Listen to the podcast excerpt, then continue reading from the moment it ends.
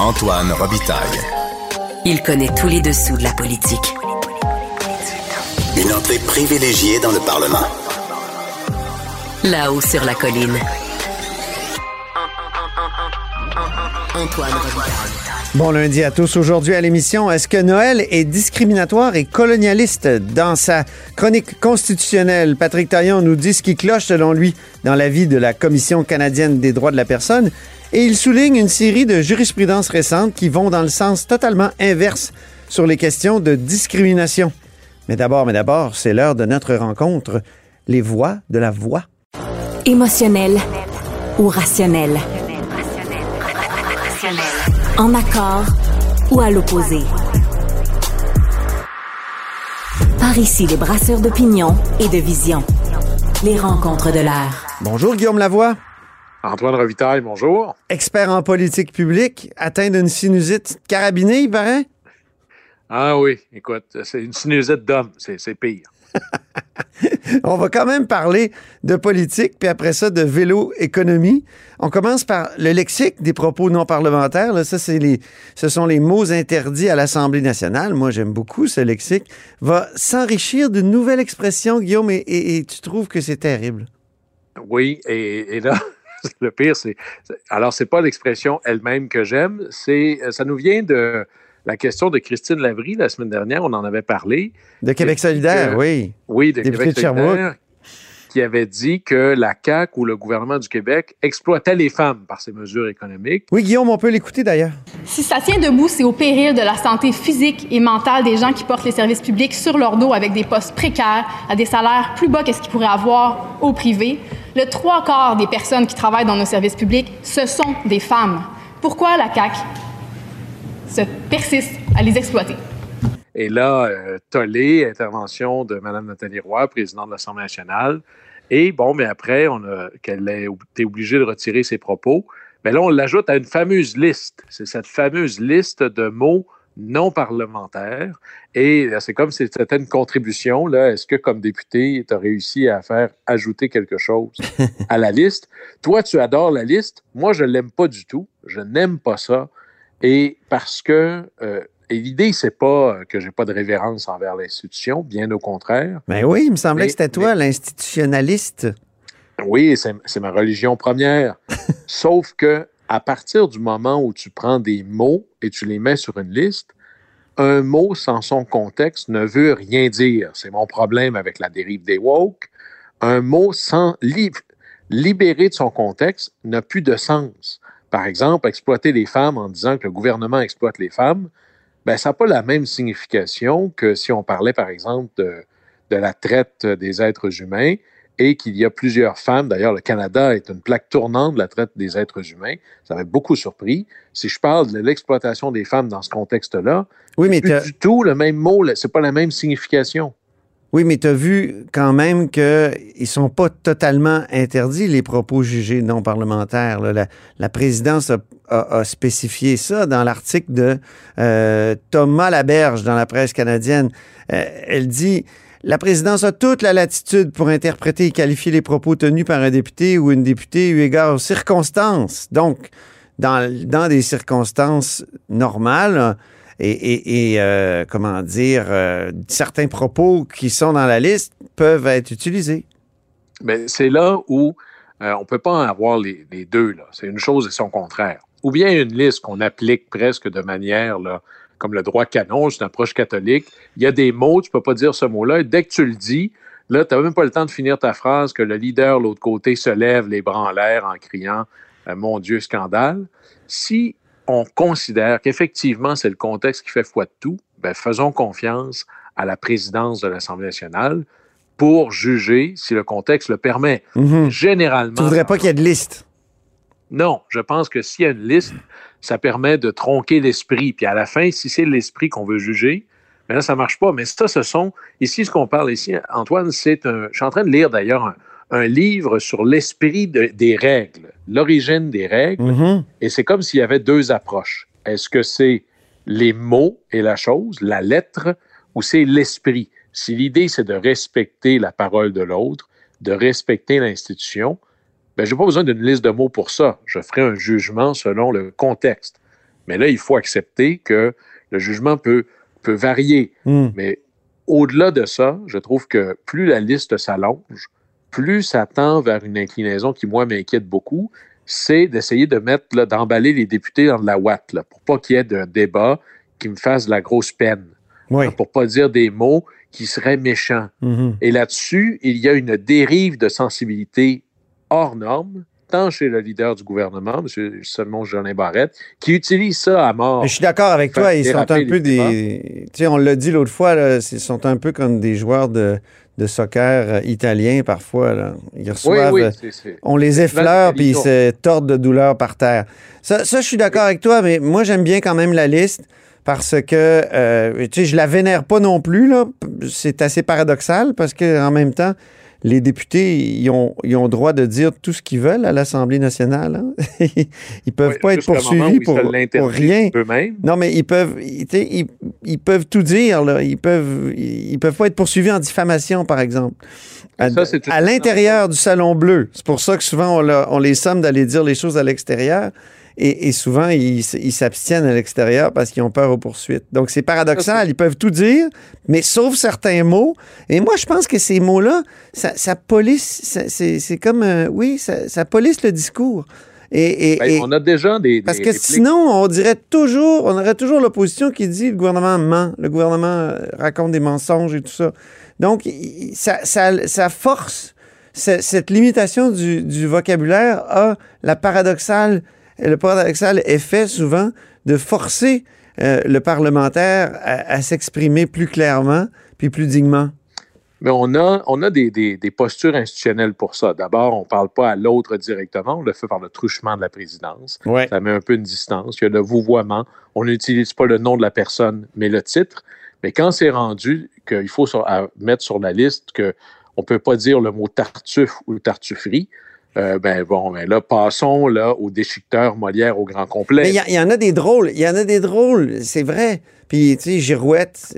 Mais, mais moi, je remarque dans les dernières années que les présidents font très attention pour pas engraisser cette liste-là, alors que d'autres, dans le passé, je pense à Michel Bissonnette, justement, qui a, qui a condamné euh, Girouette, ben lui, il en a ajouté énormément. là. Ouais. Moi, j'avoue qu'à à date, je fais partie de ceux qui trouvent que la présidence de Mme Roy est, est aussi euh, a l'épiderme beaucoup trop sensible par rapport à des débats plus durs. Moi, la, la chose dont je suis incapable, c'est ce sont des propos qui peuvent être blessants. Ben oui. Clairement, on s'en sert Ah, c'est comme clair. des joueurs euh, de, de soccer italien, t'en as raison. Euh, ça, Mais en même temps, c'est une demande de la population qui, qui s'offusque dès que les, les débats dérapent. Donc, on veut vraiment éviter euh, les dérapages et parfois, c'est- c'est au- c'est- c'est- ça donne des débats peut-être plus, plus ennuyants, moins mordants. Oui, c'est ça. Sans sel, sans goût. À un moment donné, si on enlève la température du, du Parlement, c'est comme quand ils vont des gens du Environnement Canada, ils parlent de la météo comme si la météo n'était pas dehors. À un moment donné, il C'est faut ça. que ça vienne avec. là. C'est lundi, c'est notre rendez-vous Vélo Économie. Donc, tu veux nous parler aujourd'hui de l'impact de ce que tu appelles la vélo économie sur le marché du travail? Oui, et c'est fascinant parce que c'est la preuve que le vélo, là, c'est pas quelque chose dans une bulle, euh, parce que tout ce qui vient avec du vélo a des impacts énormes sur l'ensemble de la structure économique. La structure économique, c'est aussi beaucoup le système d'éducation qui vient en amont. Alors, tout part du point que c'est un marché où il y a énormément de vélos, beaucoup plus qu'avant. Je te partage quelques chiffres, Antoine. Mhm. Alors, en 2023, au jour d'aujourd'hui, on est à peu près à 80 millions de voitures produites, des voitures neuves à travers le monde, et 145 millions de vélos. Alors, il y a Oui. pas mal plus de vélos que de voitures. C'est le cas au Québec également. Il y a 10% de plus de vélos que de voitures au Québec. Et pour te dire, en termes de dollars, là, les Québécois achètent des vélos ou des accessoires vélos, là, mais vraiment proches de la chose, pour à peu près un demi-milliard par année. Alors, et ça, c'est des chiffres de 2020. Alors, imagine aujourd'hui, c'est sûrement beaucoup plus. Et lorsque l'on parle de, de la réparation de ces choses-là, l'histoire se répète. Quand la voiture s'est démocratisée, Mhm. ben, il a fallu inventer, créer, former des nouveaux emplois, des réparateurs de voitures, des, de la mécanique automobile comme un programme de formation. Ça n'existait pas. Au départ, c'est les fabricants qui formaient des mécaniciens eux-mêmes. Puis par la suite, ben, les gouvernements, à travers les programmes de formation professionnelle, ont fait la même chose. Bien, on est en train de vivre le même défi et le même jeu avec le vélo. Ouais. Et là, tu vois, euh, il y a les programmes au Québec de formation professionnelle qui sont très, très, très importants, qui sont gérés au niveau des commissions scolaires, ou Mhm. autrefois jadis les commissions scolaires, maintenant les Les centres de centres services. de service. Et là, il faut que je te parle d'une histoire de ce que j'appelle, moi, de l'entrepreneuriat en politique publique. Un pionnier, c'est l'histoire de Cyclochrome à Montréal. Mhm. Cyclochrome, c'est une entreprise d'économie sociale. Il répare les Bixi et les vélos du SPVM. Et Ah, en partenariat avec la commission scolaire de Montréal à l'époque, ils ont créé le premier programme au Québec de mécanique vélo. Alors, c'est une attestation d'études spécialisées. Tout ça est approuvé par le ministère de l'Éducation du Québec. mhm. Une formation de 645 heures. Et les gens qui font ça, je parlais à certaines des, des personnes qui dirigent ces programmes-là, taux de placement 100% et vraiment intéressant, là, parce que euh, c'est des gens qui peuvent être passionnés de mécanique. Contrairement à ce qu'on pourrait penser, la mécanique vélo, c'est tout en précision. Euh, C'est beaucoup plus précis que ce qu'on pourrait imaginer. C'est des gens qui sont passionnés par la mécanique, par la précision. C'est de la mécanique propre. hein. Il n'y a pas de changement d'huile ou de trucs comme ça. Ouais, ben Et là, la chaîne n'est pas, pas, pas propre, même, mais comparé à de la mécanique automobile pure, là, tu peux t'en sortir avec une petite paire Ouais. de gants. là. Moi, j'ai tout le temps les, les mains tellement sales quand je, je bisoune sur mon, mon vélo. Ah oui, mais sur moi, mes vélos. les gens disent que c'est parce que j'ai pas encore le truc. là. Mais écoute les salaires, Antoine. Ah oui. Hein, Et là, gardons en tête là, ce que nous dit toujours le premier ministre Legault, là, que ça prend des emplois euh, payants et autres. Comment? Un Comment? un- Non, non, non, il dit pas ça comme ça. T'es bon, toi, Oui. dans l'imitation. Ah. Payant! Des payants, pour mettre l'accent. Alors, écoute, un mécanicien vélo, sans expérience aucune, 18 de l'heure. Ah oui. Avec expérience, ça joue de 25 à 27 de l'heure. là.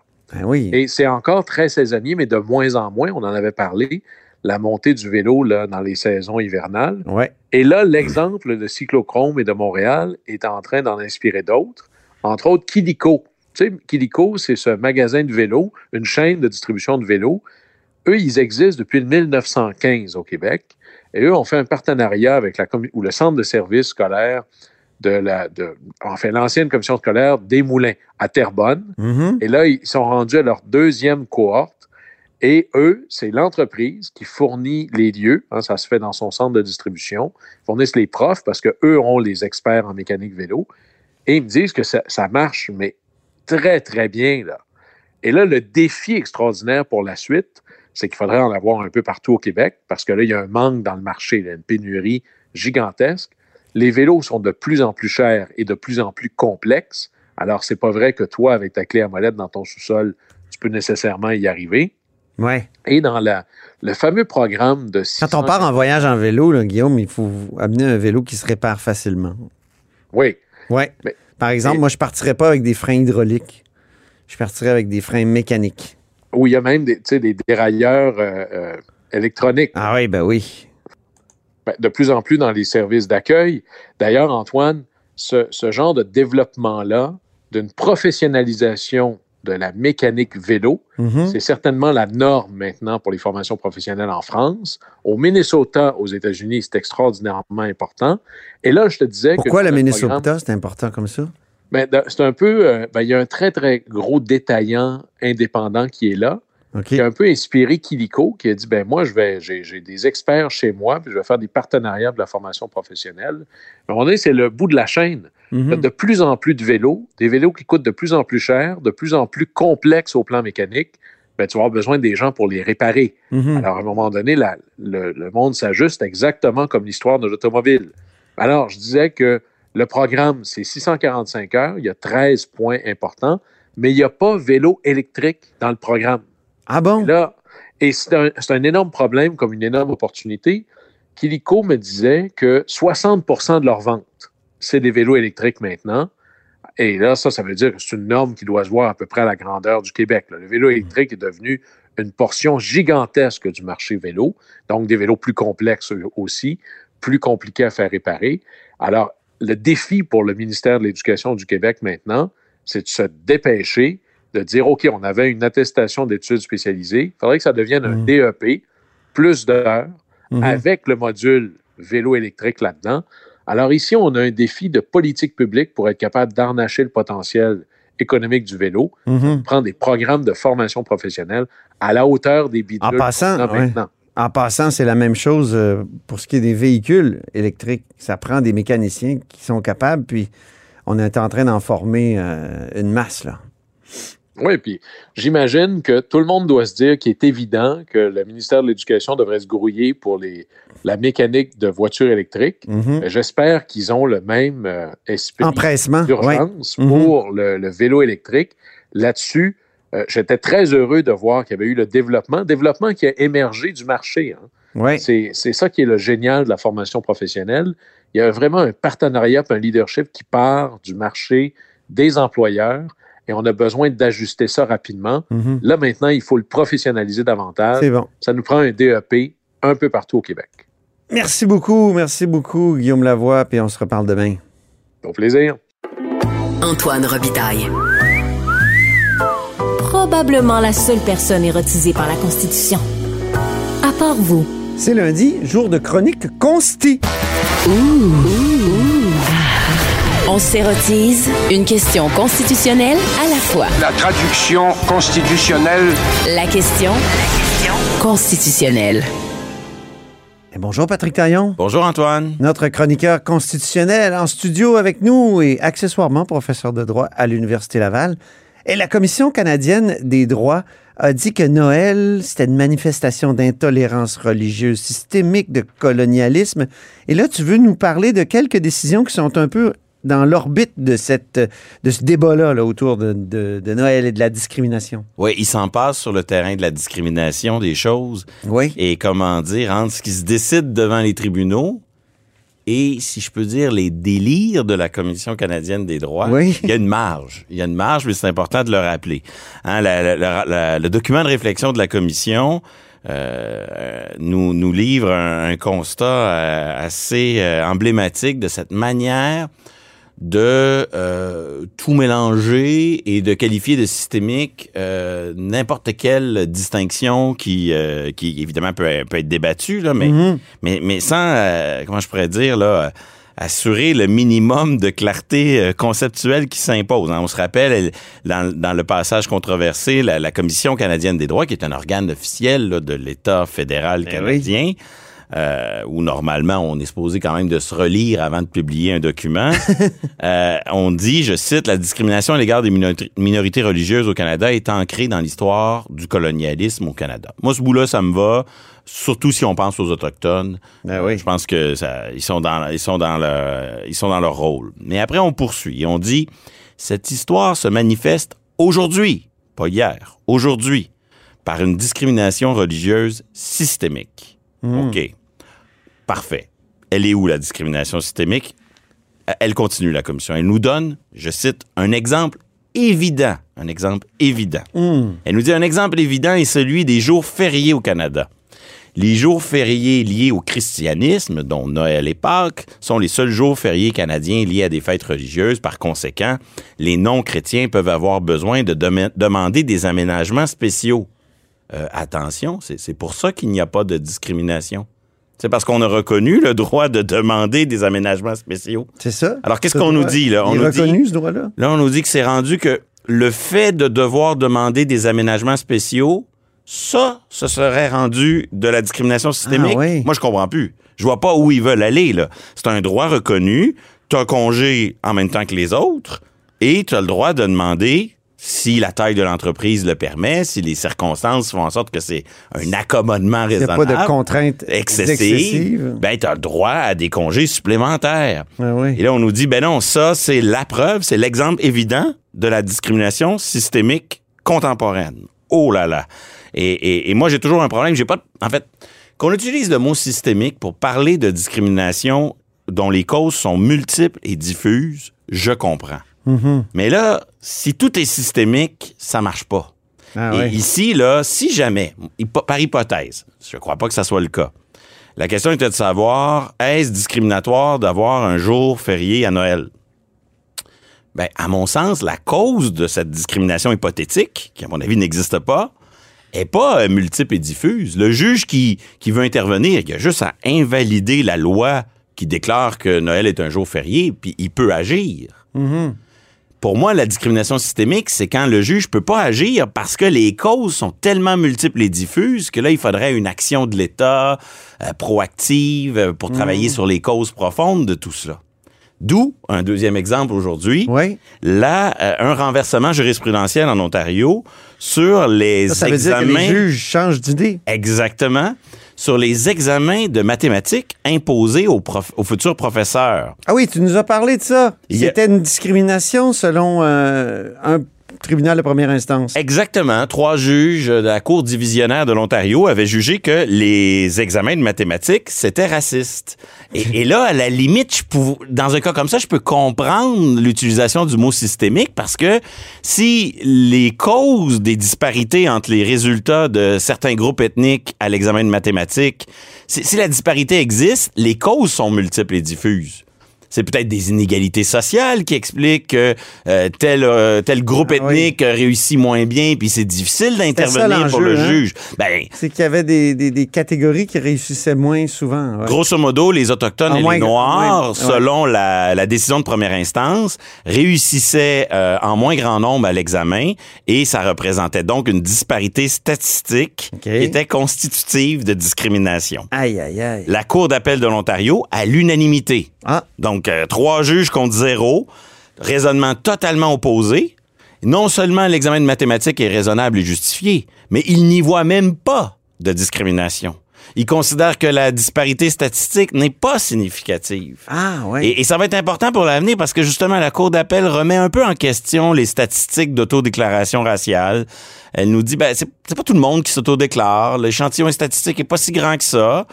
Et euh, surtout, euh, elle souligne à juste titre, selon moi, que dans la mesure où l'examen, on pouvait le reprendre autant de fois qu'on veut, euh, avec un délai de quelques semaines seulement, euh, qu'on pouvait passer le test à n'importe quel moment dans notre formation. Tu sais, si, si je commence comme prof, puis je, je ne sais pas si je vais réussir l'examen de mathématiques obligatoire, comme l'examen de français obligatoire, Oui.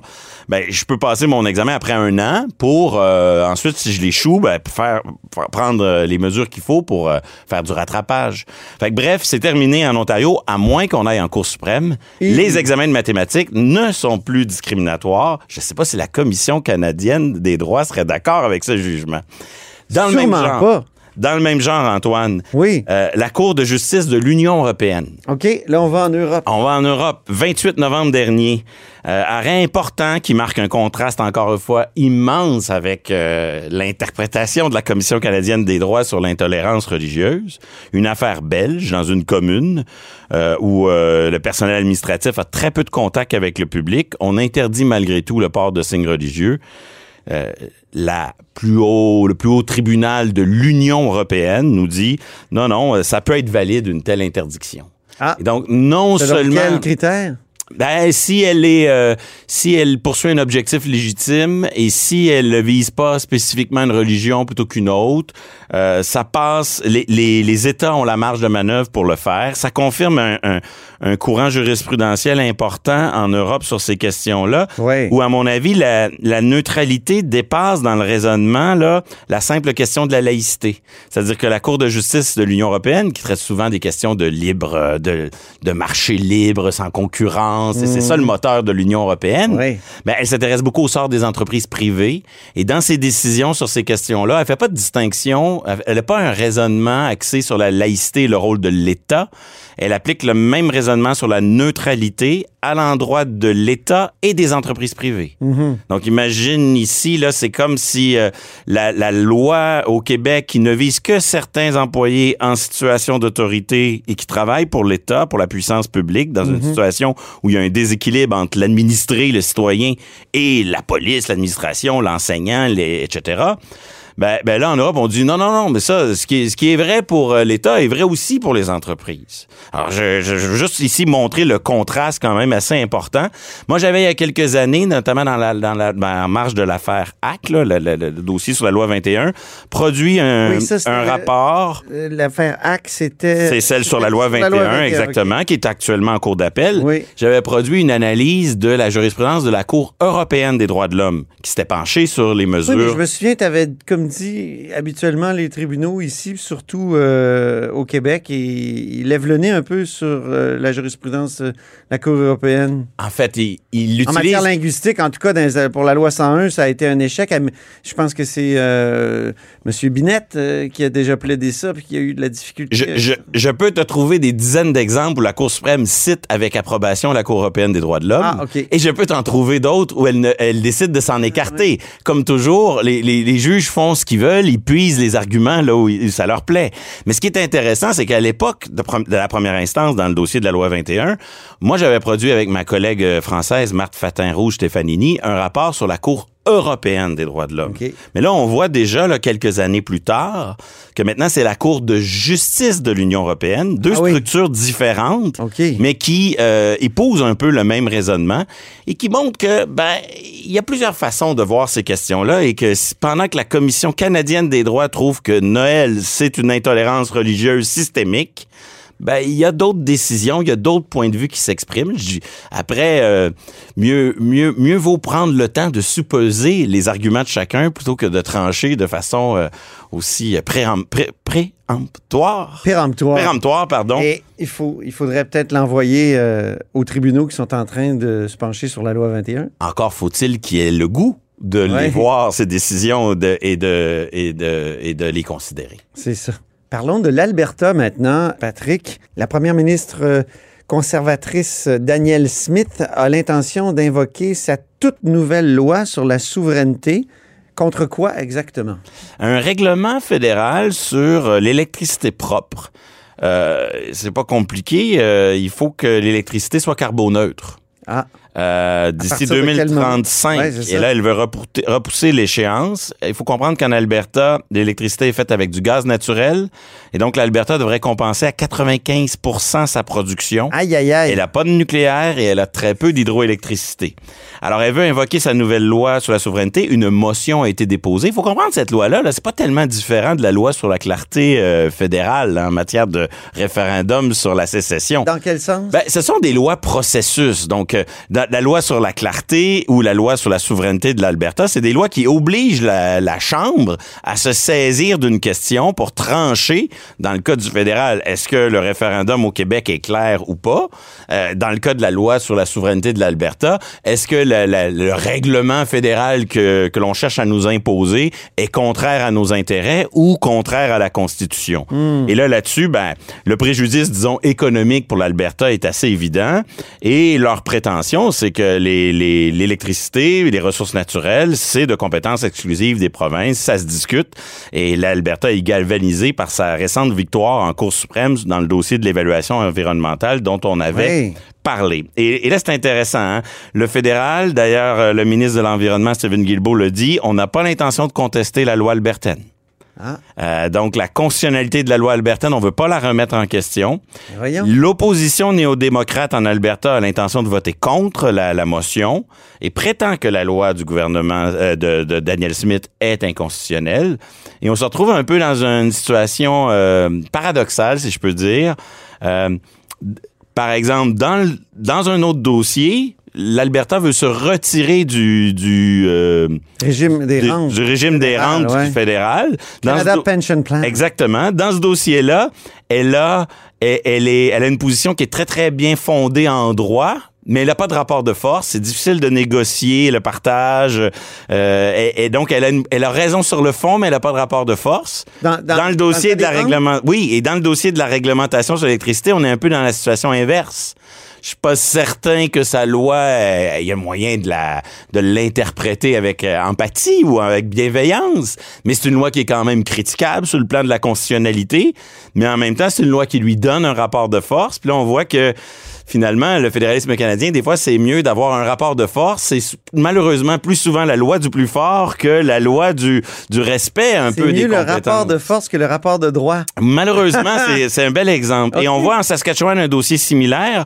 Euh, le projet, de- euh, le, le gouvernement de Scott Moore a déposé un projet de loi pour interdire à Sask Energy, c'est-à-dire l'équivalent d'Hydro-Québec, de, de redonner au fédéral les redevances sur la taxe carbone à partir de janvier. Oh. Donc, vous voyez, on est dans des coups de force, on est dans la construction de rapports de force. Des gestes de rupture, comme Ben, tu as dit à une certaine époque, Pauline Marois? Ça rappelle le, le- le- le Oui. discours sur les gestes de, de rupture, mais je dirais avec les actions qui vont avec, puis avec un certain esprit de défiance. Il faudra suivre euh, la suite des choses. hein. La motion On est en plus Alberta. conséquent dans l'Ouest canadien. Oui, la, la motion, c'est peu de choses. On en vote des motions au Québec, ça change pas l'état du droit. Ouais, ouais. Faudra voir ensuite quel genre de plan l'Alberta va se donner pour résister ou faire une interposition à l'application du règlement fédéral. C'est un peu ce que fait la Saskatchewan avec sa- son projet de loi. Mais, mais au moins, on voit dans ces provinces une réflexion sur comment, quelle stratégie adopter pour essayer de, de préserver ce qui, à leurs yeux, est euh, une, leur, euh, leur autonomie à eux. C'est un dossier à suivre qui a une importance, même si on n'est pas d'accord avec les Albertains sur le, le projet environnemental. Oui. Euh, la question de l'autonomie reste une question de principe et C'est ça. comme je dis souvent à mes étudiants, comme ça euh, avec les, les Albertains. Hein? comme je dis souvent à mes étudiants, Antoine, en Ouais. vertu du pouvoir déclaratoire, Ottawa pourrait du jour au lendemain déclarer que toutes les centrales hydroélectriques au Québec sont à l'avantage général du Canada et Euh. du jour au lendemain, on perdrait notre compétence. Donc, faut, faut faire attention. Euh, L'autonomie est fragile et il faut la défendre. Merci beaucoup, Patrick Taillon, notre chroniqueur constitutionnel et accessoirement professeur de droit à l'Université Laval. Merci. Et c'est ainsi que se termine La Haut sur la Colline en ce lundi. Merci beaucoup d'avoir été des nôtres. N'hésitez surtout pas à diffuser vos segments préférés sur vos réseaux. Ça, c'est la fonction partage, mais il y a aussi le bon vieux bouche à oreille.